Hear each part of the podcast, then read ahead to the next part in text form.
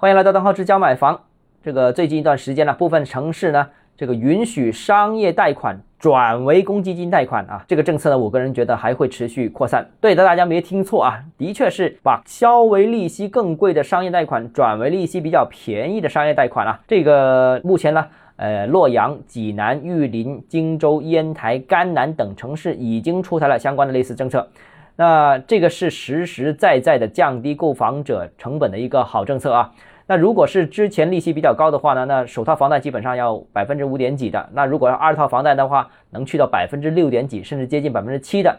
但如果是公积金贷款的话，年利率只有百分之三点几，那高位和低位相差可能接近百分之一百，所以这个利差非常巨大。如果是贷款三十年的话呢，你有可能节省下来的还款金额就接近贷款的本金啊，所以这个非常厉害。所以各位贷款的朋友可以留意一下，未来你所在的城市有没有可能跟进这个商业贷款转公积金这个政策。如果有的话呢，那就是一个绝对的是一个好事了啊。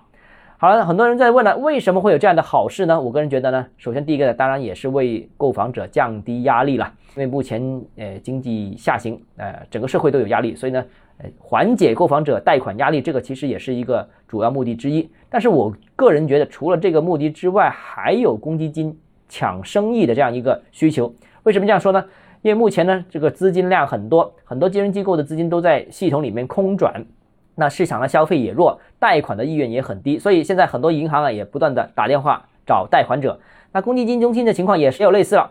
如果市场特别好的情况之下呢，公积金的额度是不够用的，甚至需要排队等额度。但现在呢，买房的人少了，贷款的人也少了很多很多，那所以公积金中心的大量的资金其实也是在闲置。其实这个也是盘活资金的一个办法。毕竟，虽然只有百分之三点几的年利息，但总比躺在这里好啊！好了，今天节目到这里啊。如果你个人购房有其他疑问想跟我交流的话，欢迎私信我或者添加我个人微信，账号是交买房六个字拼音首字母小写，就是微信号 d h e z j m f。我们明天见。